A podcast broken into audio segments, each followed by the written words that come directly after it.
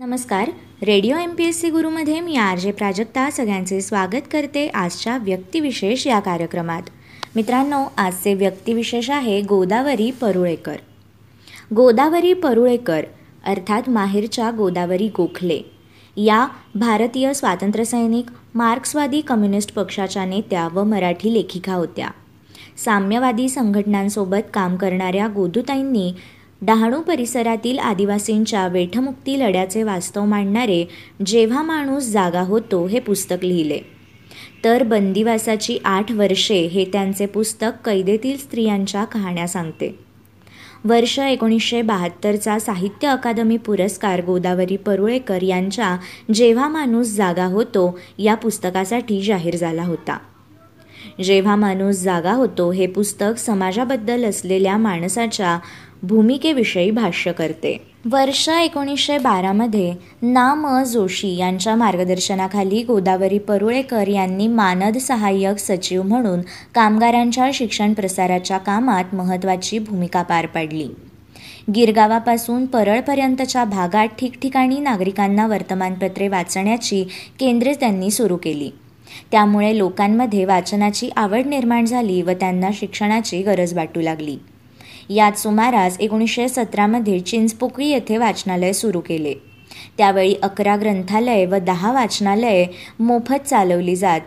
जेव्हा माणूस जागा होतो हे डहाणू परिसरातील आदिवासींच्या लढ्याचे वास्तव मांडणारे पुस्तक अत्यंत वाचनीय आहे. पश्चिम महाराष्ट्रातील आदिवासी क्षेत्रात मार्क्सवादी पक्षाचे काम गोदावरी परुळेकर व त्यांचे पती ॲडव्होकेट शामराव परुळेकर यांनी अथकपणे केले. ठाणे जिल्ह्यातील वारल्यांना संघटित करून त्यांचा सावकारांच्या शोषणातून बचाव करणे हे अवघड काम गोदावरीताई परुळेकर यांनी केले. गोदावरी परुळेकर यांचे वडील ख्यातनाम वकील होते. त्यांच्या घरात आधुनिक वातावरण होते. बी ए एल एल बी झालेल्या गोदावरीबाई कामगार चळवळीत सामील झाल्या. याच काळात साम्यवादी कार्यकर्ते शामराव परुळेकर यांच्याशी त्या विवाहबद्ध झाल्या. एकोणीसशे पंचेचाळीसच्या सुमारास महाराष्ट्र प्रांतिक सभेच्या कामानिमित्त परुळेकर दाम्पत्य ठाणे जिल्ह्यातील आदिवासी वस्तीच्या डहाणू तलासरी गावात फिरत असताना तेथील गुलामगिरीचे भीषण जीवन पाहून तेथेच काम करण्याचे त्यांनी ठरवले. त्यांच्याबरोबर काम करताना त्यांच्या शोषणाविरुद्ध सावकार जमीनदारांविरुद्ध संघर्ष करताना आलेले अनुभव त्यांनी त्यांच्या जेव्हा माणूस जागा होतो या पुस्तकात व्यक्त केले आहेत. पिढ्यानपिढ्या वेठबिगारीने काम करणाऱ्या आदिवासी स्त्री पुरुषांचे केलेले भयानक चित्रण अंगावर शहारे आणणारे आहे. आदिवासी समाजाला आपल्या हक्कांची जाणीव करून दिल्यावर हा माणूस कसा जागा झाला यावर हा ग्रंथ बेतलेला आहे. यातील वेठबिगारी गाडून टाकली या प्रकरणात आदिवासींच्या कोंडलेल्या भावना जागृत होऊन त्यांच्यात नवचैतन्य कसे निर्माण झाले याचे वर्णन केले आहे. याखेरीज त्यांनी आर्थर रोड ठाणे दिल्ली येथील तुरुंगात भेटलेल्या गुन्हेगारावर बंदिवासाची आठ वर्षे हे पुस्तक लिहिले होते. त्यांचे जेव्हा माणूस जागा होतो व बंदिवासाची आठ वर्षे या व्यतिरिक्त आदिवासीज रिवॉल्ट असे आणखी एक पुस्तक आहे. एकोणीसशे बहात्तरचा साहित्य अकादमी पुरस्कार जेव्हा माणूस जागा होतो या पुस्तकासाठी गोदावरीताई परुळेकर यांना प्रदान करण्यात आला होता. मित्रांनो हे होते व्यक्तिविशेष गोदावरी परुळेकर. पुढील व्यक्तिविशेष आहे कुमुदिनी त्यागी आणि रिती सिंह. कुमुदिनी त्यागी यांचा जन्म गाझियाबादमध्ये एकोणीसशे सत्त्याण्णवमध्ये. प्रवेश कुमार त्यागी आणि रीना त्यागी यांच्या कुटुंबात झाला. हे कुटुंब मेरठ येथील खारखोडा येथील रहिवासी आहे. परंतु एकोणीसशे त्र्याऐंशीमध्ये ते गाझियाबाद येथे गेले. तिचे आजोबा सुरेशचंद्र त्यागी उत्तर प्रदेशातील पोलिसात उपनिरीक्षक होते आणि त्यांचे वडील प्रवेश एजन्सी सुरक्षा एजन्सी चालवतात. कुमुदिनींच्या आजीचे नाव राजेश कुमार त्यागी आहे. त्यांना एक छोटा भाऊ आहे ज्याचे नाव अपूर्व त्यागी आहे. त्याचे एकत्रित संरक्षण सेवांच्या लेखी परीक्षेतही प्रवेश केला आहे. हे कुटुंब गाझियाबादच्या संजय नगर सेक्टर तेवीसमध्ये राहते. कुमुदिनी यांनी सेंट पॉल अकॅडमी राजनगर व सी एच हाबिलदास पब्लिक स्कूलमधून शिक्षण पूर्ण केले. महाविद्यालयात प्रथम क्रमांकावर असताना ए बी ई एस महा अभियांत्रिकी महाविद्यालयातून संगणक विज्ञान विषयातील तत्र तंत्रज्ञान पदवी संपादन त्यांनी केली. संरक्षण दलात सामील होण्यास उत्सुक असलेल्या कुमुदिनी यांना दोन हजार अठरामध्ये फायदेशीर पर्यायी नोकरीची ऑफर असूनही त्यांना नेव्हीमध्ये नेमणूक करण्याची इच्छा असल्याने त्यांनी या परीक्षेचा अभ्यास सुरू केला. तिच्या कुटुंबियांनी त्याचे वर्णन एक अभ्यासू परंतु तंदुरुस्त मुलगी म्हणून केले आहे. कुमुदिनी यांनी कोची येथील दक्षिणी नौदल कमांडचा बावीसावा लघुसेवा आयोग निरीक्षक अभ्यासक्रम पूर्ण केला. प्रशिक्षण घेत असताना inter squadron novice X country championship दोन हजार अकरामधील महिलांमध्ये ती प्रथम स्थानावर राहिली. एकवीस सप्टेंबर वीसशे वीस रोजी कुमुदिनी यांना भारतीय नौदलाच्या हेलिकॉप्टरच्या ताफ्यात एक ऑब्झर्व्हर म्हणून समाविष्ट केले गेले. रिअर ॲडमिनर ॲटर्नी जॉर्ज मुख्य कर्मचारी अधिकारी या समारंभाचे अध्यक्ष होते.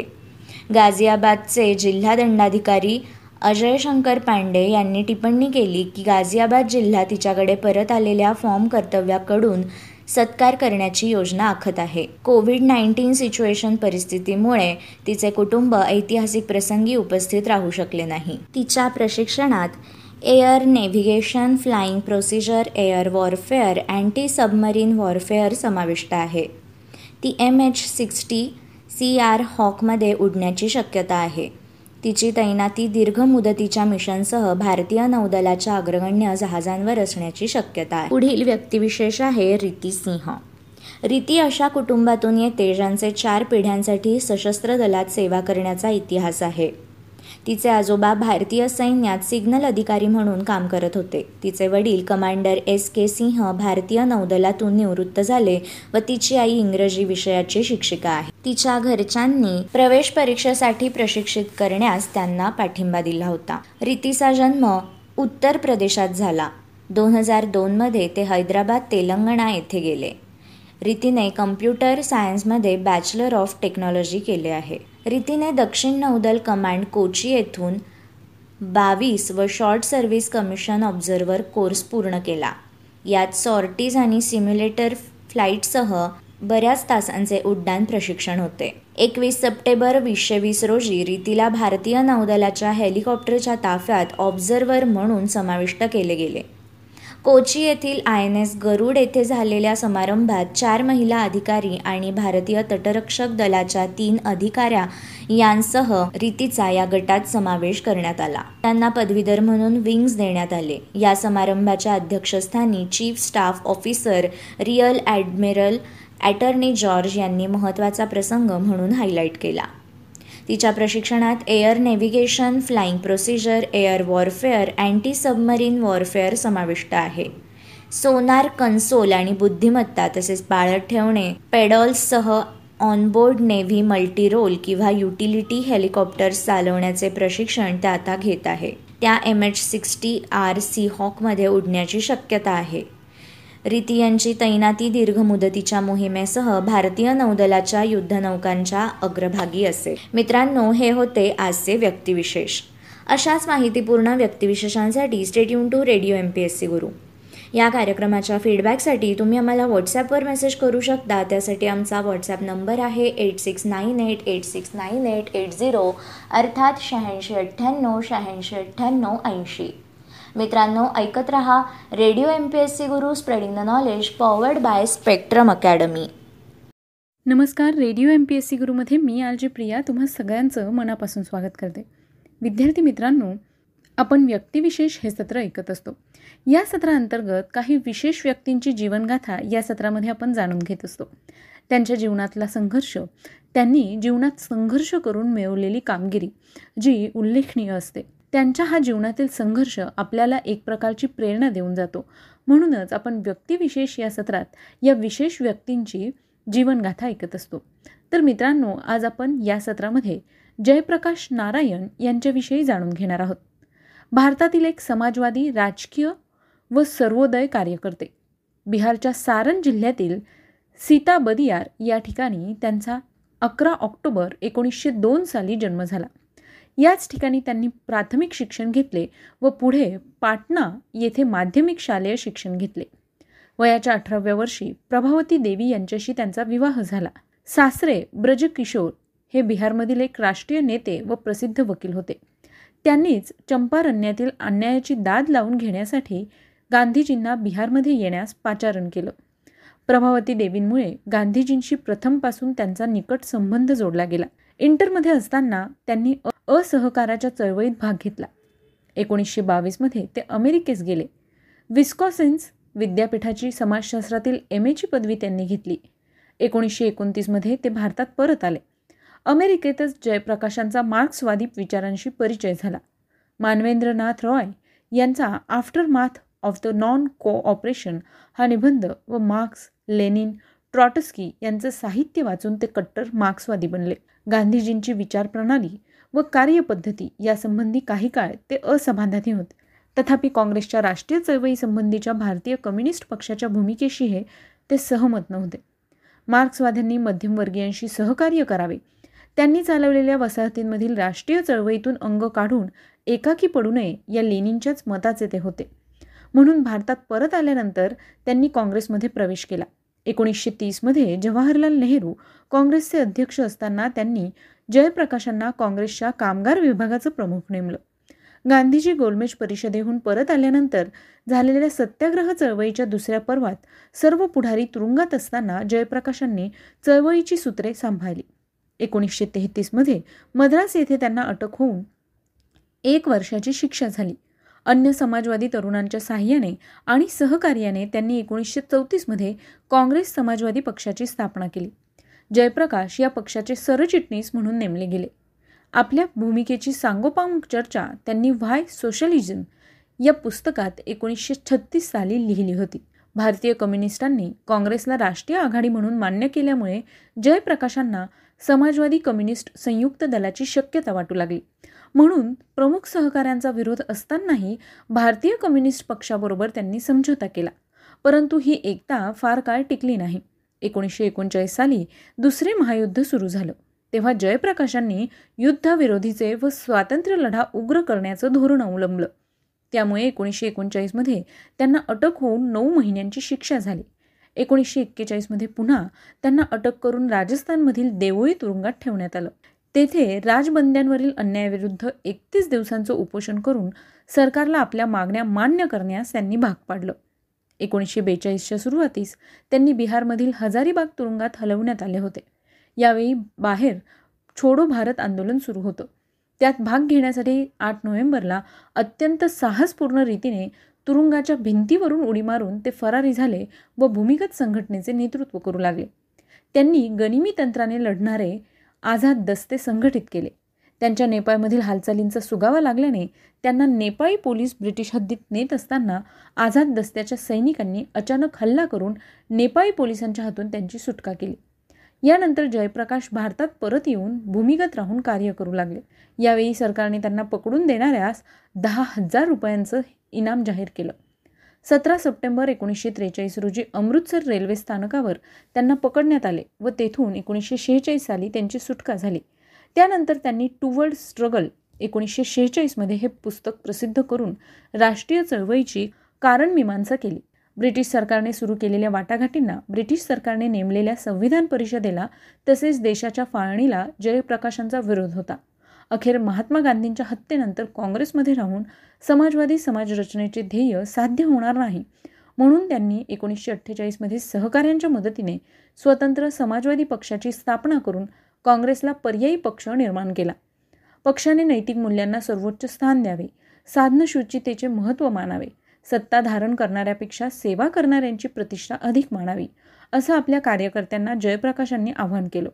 त्यांची भूमिका लोकशाही समाजवाद्यांची झाली होती. हिंसेपेक्षा गांधीप्रणित सत्याग्रह तंत्राचा समाजवाद्यांनी अवलंब करावा ही विचारसरणी त्यांच्या पक्षानं स्वीकारली होती. पक्षाचे पहिले सरचिटणीस म्हणून जयप्रकाश नारायण यांची निवड करण्यात आली. नारायण तात्यांनी कामगार व किसान संघटनेकडे एकोणीसशे अठ्ठेचाळीस ते एकोणीसशे पन्नासच्या दरम्यान विशेष लक्ष दिलं. हिंदू मजदूर सभा हिंद किसान पंचायत या संघटना त्यांच्याच प्रयत्नाने त्यांनी स्थापन केल्या. अखिल भारतीय रेल्वे कामगार संघ अखिल भारतीय टपाल व तार खाते संघ अखिल भारतीय संरक्षण कामगार संघ यांचेही ते अध्यक्ष होते. एकोणीसशे बावन्नमध्ये त्यांनी आचार्य कृपलानी यांचा कृषक मजदूर प्रजापक्ष व समाजवादी पक्ष यांचे विलनीकरण घडवून आणण्यात पुढाकार घेतला होता. या विलनीकरणातून अस्तित्वात आलेल्या प्रजा समाजवादी पक्षाचे तेच पहिले सरचिटणीस झाले होते. एकोणीसशे बावन्नच्या पहिल्या सार्वत्रिक निवडणुकीत प्रजा समाजवादी पक्षाचा पराभव झाला. त्याच सुमारास टपाल व तार खात्यातील कामगार संघांच्या बाबतीत संबंधित खात्याच्या मंत्र्यांनी दिलेल्या तोंडी आश्वासनांवर भिस्त ठेवून त्यांनी संप मागे घेतला. आश्वासन मात्र पुरे करण्यात न आल्यामुळे अस्वस्थ होऊन जयप्रकाशांनी पुण्यात आत्मशुद्धीसाठी तीन आठवड्यांचे उपोषण केले. यावेळी केलेल्या विचारमंथनातून त्यांची नवी वैचारिक भूमिका तयार झाली. तत्वप्रणाली म्हणून त्यांनी आता जाहीररित्या मार्क्सवादाचा त्याग केला. मार्क्सच्या ऐतिहासिक भौतिकवादात माणसाने सदाचारी का असावे? याला उत्तर मिळत नाही असे मत झाले. भौतिक गरजांची परिसीमा आणि समाजवाद पक्षीय राजनीती सत्तेचे विकेंद्रीकरण मानव समाजामध्ये राज्यसत्तेचे स्थान जनतेचा समाजवाद विरुद्ध शासकीय समाजवाद भावी समाजवादाचे रूप इत्यादी प्रश्नांबाबत त्यांनी बराच उहापोह केला. एकोणीसशे त्रेपन्नमध्ये नेहरूंनी जयप्रकाशांना वाटाघाटीस बोलवले. जयप्रकाशांनी आपला पक्ष बरखास्त न करता मंत्रिमंडळात येऊन सहकार्य करावे अशी नेहरूंनी सूचना केली होती. परंतु किमान कार्यक्रमावर एकमत झाल्याशिवाय अशा प्रकारचं सहकार्य अशक्य आहे अशी भूमिका त्यावेळी जयप्रकाश नारायण यांनी घेतली होती. ती नेहरूंना मान्य न झाल्यामुळे वाटाघाटी अयशस्वी झाली. त्या वर्षी रंगून येथे झालेल्या आशियाई समाजवादी परिषदेत भारतीय प्रतिनिधी मंडळाचेही त्यांनी नेतृत्व केलं. आशियाई क्रांती ही किसान क्रांती असली पाहिजे. व ही लोकक्रांती अहिंसक मार्गाने करणे इष्ट आहे असे या परिषदेपुढे मांडण्यात आले. त्यांनी एकोणीसशे त्रेपन्न नंतर विनोबाजींच्या भूधान आंदोलनात भाग घेण्यास सुरुवात केली. एकोणीस एप्रिल एकोणीसशे चोपन्नमध्ये त्यांनी बौद्धगया येथील सर्वोदय संमेलनात भूदान कार्यासाठी पक्षीय राजकारणातून संपूर्ण अंग काढून घेतलं. त्यांनी a plea for the reconstruction of Indian polity व फ्रॉम सोशलिझम टू सर्वोदय ही पुस्तकं लिहिली. एकोणीसशे एकसष्टच्या सर्वोदय संमेलनाच्या अध्यक्षपदावरून भाषण करताना आपल्या राजकारण संन्यासाच्या मर्यादाही त्यांनी स्पष्ट केला. एकोणीसशे चोपन्न ते एकोणीसशे बहात्तरपर्यंत जयप्रकाश भूदान आंदोलनातच मग्न होते. परंतु या काळातही त्यांनी काही महत्त्वाची राजकीय कामं केली. एकोणीसशे साठमध्ये नवी दिल्ली येथे त्यांनी तिबेटच्या प्रश्नांवर आफ्रो आशियाई परिषद भरवली. एकोणीसशे बासष्टमध्ये पाकिस्तानबरोबर पुन्हा स्नेहसंबंध निर्माण व्हावा या उद्देशाने पाकिस्तान रिकन्सिलेशन ग्रुप स्थापन केला. नागालँडमध्ये शांतता स्थापन करण्यासाठी भारत सरकारने नेमलेल्या शांतता मंडळाचे ते सदस्य होते. जयप्रकाश यांच्या प्रयत्नाने एकोणीसशे चौसष्टमध्ये भारत सरकार व नागा बंडखोर पुढारी यात युद्धविराम तहावर सह्या झाल्या. एकोणीसशे पासष्टमध्ये त्यांना शांतता कार्याबद्दल रॅमन मॅगेसेसे हा आंतरराष्ट्रीय पुरस्कार देखील मिळाला. एकोणीसशे सत्तरमध्ये त्यांनी बिहारच्या मुझफ्फरपूर जिल्ह्यात दौरा काढून तेथील नक्षलवाद्यांचे हृदय परिवर्तन करण्याचा प्रयत्न केला. एकोणीसशे एकाहत्तरमध्ये त्यांनी बांगलादेशामधील परिस्थिती जगापुढे मांडण्यासाठी जागतिक दौरा केला आणि त्या वर्षी सप्टेंबर महिन्यात नवी दिल्ली येथे आंतरराष्ट्रीय परिषद भरवली.